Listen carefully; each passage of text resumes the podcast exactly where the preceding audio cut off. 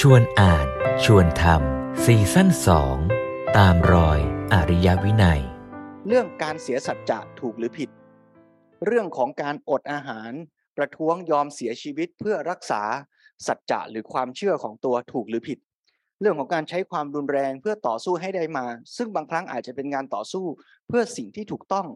หรือควรค่าแก่การเรียกร้องถูกหรือผิดไอ้ความถามประเภทถูกหรือผิดดีหรือไม่ใช่หรือเปล่าเนี่ย จะมีหลักคิดหลักมองในทางพุทธศาสนาอย่างไร ประเด็นที่หนึ่งคือต้องดูที่เจตนาแต่ละขณะแต่ละขณะ แล้วเจตนานั้นเนี่ยแม้เจตนาดี ก็ยังต้องมีปัญญาประกอบอีก ถ้ามีเจตนาแต่ปัญญาไม่ดีไอการกระทำนั้นเนี่ยก็ต้องบอกว่าเป็นเจตนาดีนะ แต่มีข้อบกพร่องตรงที่เรายังรู้ไม่ทั่วทั่ว เราจึงตัดสินใจทำในสิ่งที่อาจจะไม่เกิดผลดีเต็มที่ก็ได้ เราอาจจะลด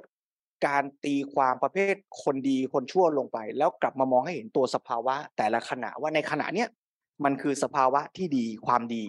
และในบางขณะมันคือความชั่ว ซึ่งมีอยู่จริง ๆ ในชีวิตเราก็เป็นอย่างนั้น ทิฏฐิเป็นขั้นตอนหนึ่งในการเข้าถึงความจริงของมนุษย์ เราพยายามเข้าถึงตัวสัจจะคือความจริงที่เป็นกลางๆ ที่เป็นธรรมชาติเป็นสากล ทีนี้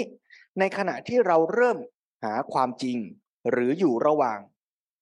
ทางของการหาความจริงนั้น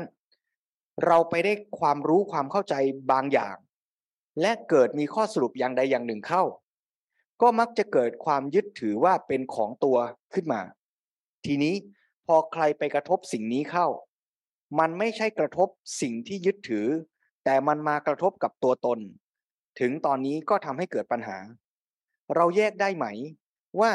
ระหว่างสิ่งที่เรามองเห็นว่าเป็นความจริง กับตัวเรานั้น